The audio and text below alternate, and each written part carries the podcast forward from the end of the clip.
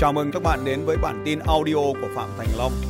Bản tin về phát triển kinh doanh và phát triển con người. Thưa luật sư Phạm Thành Long có một điều như thế này chúng ta thấy rằng là với người dân Việt Nam mình ý, thì dường như là cái tình trạng hiệu ứng ờ, đám đông nó xảy ra rất là gần như thường xuyên. Cách đây khá lâu rồi khi bắt đầu mở thị trường chứng khoán thì nhà nhà người người chơi chứng khoán mặc dù là cái kiến thức về chứng khoán thì không hiểu là là, là học ở đâu hay như thế nào có kiến thức hay không thế nhưng mà cái số lượng chơi chứng khoán cũng rất là lớn rồi có những người thành công và có những người thất bại. Cái lợi ích của cái hiệu ứng đám đông thì nó sẽ đem lại hiệu ích như thế nào?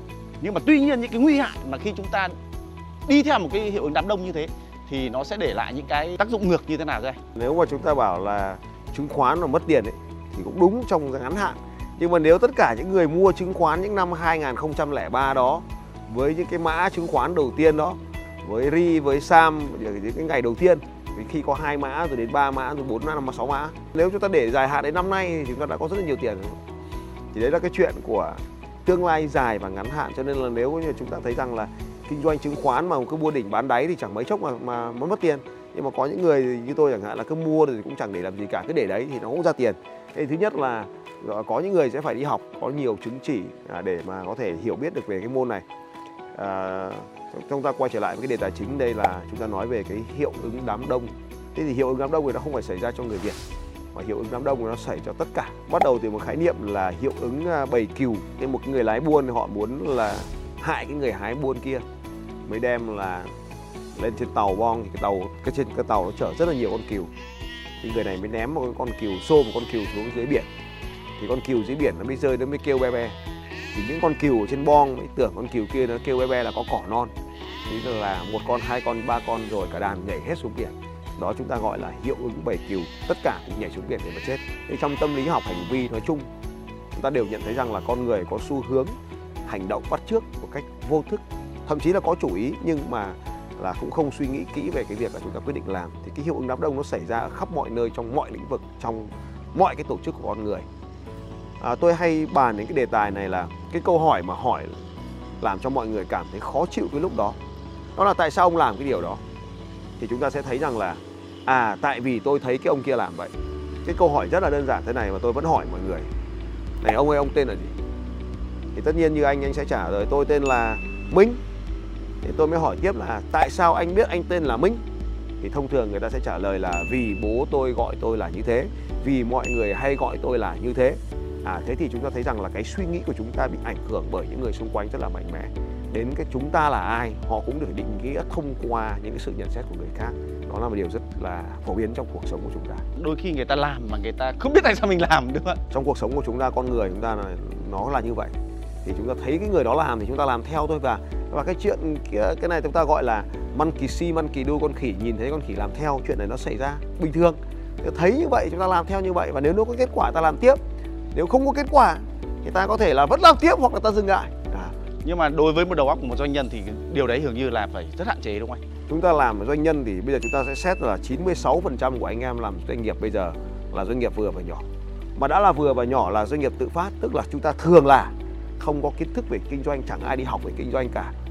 Thấy người ta làm kinh doanh thì mình làm theo, hoặc thậm chí là khó khăn quá không biết làm gì thì làm kinh doanh. Chúng ta không có ai ở đây được là đào tạo về kinh doanh để đi vào làm kinh doanh vì nếu mà chúng ta được đào tạo về kinh doanh làm kinh doanh thì chúng ta lại không làm vừa và nhỏ. Hầu hết doanh nghiệp của chúng ta là nhỏ và siêu nhỏ ở đây thì không được đào tạo. Nên chúng ta làm theo cái cái cách làm đơn giản nhất ý, là học theo người khác làm nhìn người khác làm thì làm theo. Chúng ta có buôn có hội bán có phường. Ta thấy có người thành công người ta làm cả làng ta làm theo cả phương ta làm theo. Thì cái chuyện này nó cũng không phải xấu bởi vì cái nền tảng ta thế cái điều kiện ta nó chỉ có thế. Thì cái lựa chọn là làm theo là một lựa chọn rất là là đơn giản để mà để mà thành công. Thì cái chính ở đây nó không phải sai là sai cái việc làm theo, mà nó sai, cái chỗ là sai ở cái việc chọn mẫu. Chúng ta thường là chỉ thấy cái mẫu đấy bởi vì nó nằm ngay trước mắt chúng ta, bởi vì nó nằm trong cái quan hệ của chúng ta. Thì chúng ta mới có cái câu là, cho tôi biết bạn anh là ai, tôi sẽ nói anh anh anh là ai. Chúng ta nhìn thấy cái gì đó gần gũi với ta, thì ta học theo. Ta lại có câu là, con nhà tông không giống lông cũng giống cánh, ai là người gần gũi nhất cha mẹ ta chứ ai? Vậy thì đấy chính là cái việc mà chúng ta thấy rằng là cái việc học theo nó là một cái bản năng bình thường và cái hiệu ứng đám đông cũng vì thế mà nó trở thành một cái điều gì đó ờ, đương nhiên trong cuộc sống của con người. Tự nhiên họ chấp nhận chuyện đấy thôi đúng không? Và và nếu nó, nó tốt thì họ chấp nhận mà nếu không tốt thì họ điều chỉnh. Và cuộc sống nó vốn cứ vậy. Nhưng mà chính vì điều đó thì có lẽ là chúng ta thấy rằng là cũng không ít cái doanh nghiệp đã gặp phải những cái cái cái sự cố trong con đường kinh doanh của mình. Bởi vì họ không tạo được sự khác biệt họ cứ làm dập theo khuôn mẫu mà. Cái nguyên nhân chính của họ phải chăng là chỉ có khuôn mẫu anh có thể cái khuôn mẫu đấy là một khuôn mẫu thành công. Nhưng mà trong hàng trăm khuôn mẫu thành công, có thể có vài cái khuôn mẫu là khuôn mẫu thất bại. Nhưng mà nó chưa đến độ thất bại. Nhưng mà tất cả mọi người cùng học theo, giống như con cừu ấy, nó ném nó xuống biển, nó chưa chết, nó tiếp tục kêu. Trong quá khứ, những con cừu kêu đều đang gọi cỏ non cỏ non. Nhưng mà lần này là chết đấy chết đấy thì lại không nghe được, nó chỉ có bé bé thôi mà. Cho nên là là có rất là nhiều những cái lần tín hiệu đúng qua việc học tập lẫn nhau. Nhưng mà chỉ cần một lần sai là nó đi tất cả thế thì chúng ta cũng thấy rằng là hiện nay ví dụ như là về mặt chứng khoán hiệu ứng đám đông cũng có thể xảy ra. Tất nhiên là bây giờ thì trong thị trường chứng khoán thì người ta cũng chia thành nhiều cái trường phái khác nhau và cũng có những sự huấn luyện. Hay là chúng ta thấy rằng là đầu tư bất động sản ta gọi là đầu tư bất động sản nhưng thường thì à, những cái, cái người kinh doanh nhỏ lẻ mang trong mình cái tâm lý đầu cơ mua để chờ giá lên. Thế thì ai cũng là người mua để chờ giá lên hết ấy. và ai cũng thấy rằng là à nếu mình không mua bây giờ thì không biết bao giờ mình mua cho nên là đấy cũng là một cái hiệu ứng làm cho cái thị trường bất động sản ở Việt Nam nó không tuân theo một quy luật nào cả. Nó không giống một cái gì hết ấy. thì đấy cũng là một cái điều đặc thù của cái thị trường này. Mọi người đều xông vào, giá cứ thế lên. Nguồn tiền vẫn cứ tiếp tục cung, thì giá vẫn tiếp tục lên vẫn có lãi, tiếp tục làm. Không chỉ vấn đề chứng khoán, không chỉ vấn đề về bất động sản, mà có nhiều ngành nghề khác. Thưa anh là trên thực tế thì có rất nhiều người, thậm chí họ không hiểu gì, một tí gì về cái ngành nghề lĩnh vực đấy họ cũng đổ tiền vào lĩnh vực đấy. Tức là họ thấy người kia làm thì họ cũng làm theo. Chúng ta thấy đơn giản nhất là cái trường hợp làm khẩu trang nha anh. Vâng. Cách đây khoảng 2 năm đầu tiên đấy đúng không ạ? Chúng ta thấy rằng là một vài cái người khi bắt đầu xảy ra cái cái nhu cầu về khẩu trang trên thị trường rất là lớn. Thì có một vài anh là nhập máy móc về làm được ngay. Đấy thì cái giai đoạn đầu tiên thì, thì thấy làm được thì anh khác cũng đổ tiền vào làm mặc dù mình chưa bao giờ mình làm cái lĩnh vực đó cả. Đấy, thì nó sẽ xảy ra cái trường hợp là căng thẳng. Khi mà làm cả thị trường cùng làm cái máy móc đó mà thị trường nó không tiêu thụ nổi thì là tiền lãi vay tiền công nhân rồi à, tiền nguyên vật liệu nó tăng lên thì là không bán được hàng hàng tồn kho thì là bắt đầu nó căng thẳng nó xảy ra. Đấy, thì lúc đó lại đổ lỗi tại thế này tại thế kia. Nhưng mà tại vì mình ấy, đúng là làm khẩu trang nó không cần phải công nghệ thì khó cả. Chỉ cần cái máy ép ra được cái loại nhựa đấy ra được cái loại vải không dệt đấy. Rồi cái máy may nó ra như vậy rồi cái máy ép nhiệt để dính cái quai vào nó là như vậy là xong. Đấy, nó đơn giản như vậy nhưng mà chờ nhập máy về chập hạt nhựa về thì thị trường nó đã rất nhiều người làm rồi. Thì đó chúng ta cũng thể thấy rằng là nếu mà uh, có những cái thứ nó không có cái rào cản thị trường mà nó cũng quá dễ có cái sự tham gia của nhiều người. Như anh nói lúc nãy là không có cái riêng không có cái USB, không có cái, cái đặc điểm riêng của mình. Tức là cái thị trường nó quá dễ mà mình không cần sử dụng cái nguồn lực đặc biệt của mình thì thị trường không có rào cản. Dễ dàng tham gia dễ dàng cạnh tranh giá rớt thì phải có những người thua cuộc rồi, rời bỏ khỏi thị trường. Và sau đó thì vẫn còn tồn tại một số người và tiếp tục kinh doanh ngành đó. Chúng ta thấy rằng đây cũng là một luật cung cầu bình thường của thị trường trong bất kỳ lĩnh vực nào nó đều như vậy hết. Có lợi nhuận, nhiều người xông vào, lợi nhuận giảm xuống, một số doanh nghiệp rời bỏ thị trường. Còn lại một số thật tốt thì đó là cái cách mà chúng ta làm. Cơ hội để mà đạt được thành quả trong kinh doanh, cơ hội để đầu tư thì không phải lúc nào nó cũng đến chính vì thế có rất nhiều người là chụp lấy cái cơ hội đấy dù họ không hiểu về lĩnh vực đấy nhưng mà thấy người khác làm thấy hiệu ứng đám đông làm thì họ cũng nhảy vào làm theo bởi vì họ coi đấy là một cơ hội. Nhưng mà với là một người có nhiều kinh nghiệm và cũng là uh, tìm hiểu rất nhiều và được chứng kiến rất nhiều thì thưa anh có thể chia sẻ với mọi người rằng là gì? Là để nắm bắt được những cơ hội ví dụ như cơ hội về đầu tư bất động sản chẳng hạn thì chúng ta cần phải lưu ý đến những vấn đề gì? Khi mà tất cả mọi người đều đổ xô đi mua đất nền thì ai có đất nền là người thắng đúng không ạ? Thế nhưng mà chúng ta phải hiểu rằng là cái cái cái quá khứ cái đất nền là không vấn đề gì cả. Có điều là lúc mình muốn chuyển thành tiền có chuyển được hay không? Tức là cái loại bất động sản đấy nó có thể chuyển thành tiền được không? Tức là ở trong cái công việc kinh doanh này ta gọi là cái tính lỏng của tài sản. Thế nếu trong cái tình huống xấu nhất là không chuyển thành tiền được thì ta dùng cái đất đó làm gì? Nếu mà không làm được gì cả nó bỏ hoang thì chúng ta còn có tội cơ. Bởi vì là bỏ, bỏ phí tài nguyên thế ở đây thì à, lĩnh vực bất động sản thì chúng ta cũng thấy rằng là lý do tại sao nhà nước lại không không thích không cổ suý thậm chí là ngăn cản cái việc là phân lô bán nền là bởi vì chúng ta phải hiểu rằng là cái bất động sản mà để chuyển thành cái thổ cư nó phải tạo ra cái lợi ích cho cái người ở. Thế thì bây giờ chúng ta thấy rằng là những người đầu tư bất động sản chuyên nghiệp là họ phải làm cái hạ tầng họ phải có công trình giao thông họ phải có hạ, hạ tầng bên dưới những cái nền tảng ống cấp ống thoát rồi có đấu nối, rồi có điện đường trường trạm. Đấy, rồi có cái tiện ích, khu tiện ích, rồi có cảnh quan. Đây thì nó mới thành một cái cái nơi ở cho chất lượng cho người người đến ở. Thì lúc đó thì cái người họ mới đến. Cái người họ mới đến thì cái vùng đất nó mới gọi là được sử dụng. Thế thì bây giờ tự nhiên là giữa cánh rừng, giữa cánh đồng rồi rồi chúng ta nâng thành một cái cụm dân cư nó chẳng đấu nối vào cái hệ thống đâu cả. Thì chẳng ai đến ở. Và khi không có ai đến ở thì rõ ràng chúng ta đang làm hoang hóa đất, làm lãng phí tài nguyên của đấy thì đấy là cái cái việc mà khi mà làm bất động sản thì chỉ có những cái người làm chuyên nghiệp thì nó rất là tốt.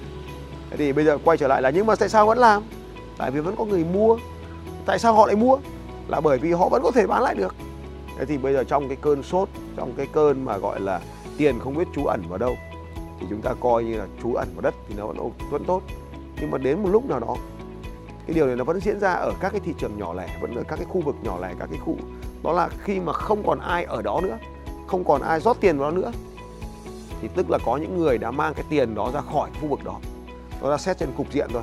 Ví dụ như là chúng ta đang đầu tư khu vực này, mà cái luồng tiền nó lại rút qua khu vực này, thì khu vực này là đóng băng. Mà khu vực này đóng băng thì giá mấy cũng không bán được, là mất tiền. Và nó không theo, tuân theo cái quy luật thị trường, cũng không tuân theo cái quy luật cung cầu, mà nó tuân theo cái quy, cái cái đám đông hiện hữu đó và cái đám đông hiện hữu đó tức là cái đám đông mà có tiền nó đang khát say máu đấy họ rút đi sang khu vực khác. Thì khu vực đó là những người cuối cùng là những người thua cuộc. Thì đấy là cái rủi ro trong cái trò chơi này. Đấy, thì à, cá nhân tôi thì tùy cũng tùy thuộc. Bởi vì nếu như mà bây giờ khuyên các bạn vào không làm mà các bạn lại đang đứng đầu ngọn tức là những người đầu tiên vào vào cuộc chơi đấy thì các bạn vẫn x1 x2 x3 x4 các bạn vẫn thắng các bạn lại bảo tôi dở đúng không ạ? Cho nên là cũng không có lời khuyên chính xác ở đây. Nhưng mà nếu mà không đưa ra lời khuyên này thì những người cuối cùng của trò chơi sẽ là người mất tiền đúng không ạ? Và tất nhiên là à, tiền thì nó vẫn thế thôi chuyển tiền từ túi người này qua người khác. À, đất đai thì cũng thế thôi sổ đỏ chuyển từ ba lô anh này qua ba lô anh khác. Đấy thì nếu như chúng ta xác định là chơi cái trò chơi may rủi à thì ta cứ chơi. Thế thì cái không có lời khuyên chính xác nào cả. Tôi thì à, thứ nhất là tôi không tham gia vào cái trò chơi đất nền vì tôi chả thấy có ý nghĩa gì cả. Nhưng mà có người khác thì thấy vui thì cứ làm cái này là lựa chọn của mỗi người. Cái thứ hai là đứng trước cái cái cái ờ, cái, luồng tiền mà bơm vào thì ai cũng sẽ trú ẩn vào tiền vào đất thôi thì tùy thuộc cái loại đất. Thế thì tôi chọn cái loại mà ở được như này. À, ta đang đứng ở một cái thành phố mà ta ở được thì ta không bán được thì ta ở. Thay vì ta đi thuê ta ở thì ta ở đây. Ta ở đây thì giá bất động sản trong khu vực nó vẫn tăng lên. Nhưng mà bây giờ bảo tăng xong rồi đấy ông ờ, mua cái đấy tăng được, được x2 x3 đấy. Nhưng mà bán đi xem có ai mua không? Đúng không? Thế phải bán đi được cái mới ra tiền được lúc đó mới tính là x chứ còn x là cái giá tưởng tượng x mà không có giao dịch thì x cái gì? Là cho nên ở đây chúng ta cũng phải tính là có bán được không? Thế nhưng mà mọi người hiểu rằng là khi đã trú ẩn vào đất động sản ấy thì hay là có cái tâm lý là cái người chuyên nghiệp những cái anh mà liên tục liên tục mua đi bán lại mua đi bán lại ấy, thì anh đấy là tạo được tiền. Còn cái người mà mua xong giữ để đấy găm để đấy cũng chả biết bao giờ bán thì chứ chả giải quyết được cái gì cả đấy thì ở đây chúng ta cũng sẽ thấy rằng là nó lãng phí tài nguyên. Tôi hay làm là đến những cái dự án mới cái dự án mà họ sẽ phát triển một khu đô thị nghiêm túc trường uh, à, hoàn thiện có hệ thống hạ tầng tốt điện đường trường trạm tốt họ phân lô hợp lý hướng tốt có hệ thống cây xanh hồ điều hòa. Đấy rồi trong khu vực đó có chợ ướt chợ khô có hệ thống trường học bệnh viện y tế. Đó là những cái cơ sở đơn giản để hình thành ra một cái đơn vị ở tiêu chuẩn. Đấy, thì khi đó tôi chọn thế thì mình không bán được thì mình ở. À, thì cũng không sao không ở được thì mình cho thuê. Thế còn à, cái cái lĩnh vực đất nền thì chắc là phải dành cho một số bạn khác tôi không quan tâm lắm. Cái thị trường này bởi vì à, nó có thể tăng nhưng mà cái rủi ro nó xảy ra là nó có thể đóng băng. Đấy thì nhưng mà nó chưa đóng băng mà bạn đã giải thoát hàng được rồi thì bạn là người may mắn đúng không ạ? Nhưng mà kiểu gì kiểu cũng phải có một ông cuối cùng. Đúng không ạ? Kiểu gì thì kiểu cũng phải có ông cuối cùng. À thì cái ông cuối cùng thì là cái ông mà sẽ có hiểu cái bài học này. Còn tất cả những người trên phía trên thì sẽ bảo ồ không đúng đâu. Nhưng mà trong 10 ông đấy thì sẽ có một cái ông cuối cùng. Đấy thì cái ông cuối cùng thì lúc nào xảy ra cái ông cuối cùng thì ta không biết. Nhưng mà trong quá khứ thì lâu lâu nó cũng xảy ra cái trường hợp này. Nhưng mà cái ông cuối cùng thì sao? Không sao cả. Nếu mà ông có tiền ông cứ để đấy. 10 năm như tôi vừa nói chứng khoán ấy cứ 10 năm để đấy thì kiểu gì nó là cũng thoát hàng. À, thì, thì cũng không có gì phải lo lắng ở trong cái trò chơi này cả đất thì nó cũng không tăng lên người thì cứ tăng lên tiền thì cứ tăng lên nên là cứ trốn được vào thì cứ trốn. Thế thì à, đấy là cái quan điểm mà anh em người ta vẫn biết hết cả cái điều này thôi. Thế nên là chọn loại đất này hay chọn loại đất kia thì tùy thuộc. Tôi thì cứ phải uh, già rồi chắc cú uh, không chỉ là sổ đỏ mà là phải ở được thì tôi mua. Mua được thì không bán được thì ở. À, thì cái cách tư duy nó đơn giản vậy. Và và video này của chúng tôi thì cũng chỉ muốn là bàn luận về vấn đề là Ờ, có nên ờ, theo hiệu ứng đám đông hay là không thôi? Và còn quyền lựa chọn là ở quý vị và đặc biệt trong kinh doanh thì chúng ta luôn luôn cần phải tỉnh táo. Và chúng ta còn luôn luôn lắng nghe lắng nghe thị trường, lắng nghe đồng nghiệp, lắng nghe những người đang cùng chí hướng với mình để tìm ra một phương án tốt nhất khi đầu tư. Luật sư phạm thành long vừa chia sẻ, nếu như không có tính thanh khoản cao thì chúng ta cũng cần phải suy nghĩ một cách hết sức ờ, thấu đáo. Và ờ, chúng ta hy vọng rằng là những cái chia sẻ rất thực tế, không phải là một cái bài học gì mang tính triết lý hay là một cái bài học kinh doanh mang tính là theo công thức mà đó là những cái kinh nghiệm hết sức thực tế của mỗi một con người. Còn bạn bạn nghĩ sao? Thì hãy comment ở dưới giúp chúng tôi.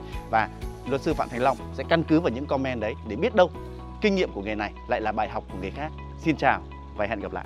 Cảm ơn các bạn và tôi sẽ rất là mở lòng để đón nhận các comment của các bạn bên dưới. Hãy cho tôi thêm kiến thức của bạn và cũng cho tôi xem được những cái quan điểm của bạn về cái à, đầu tư bất động sản trong giai đoạn này. Xin chào và hẹn gặp lại.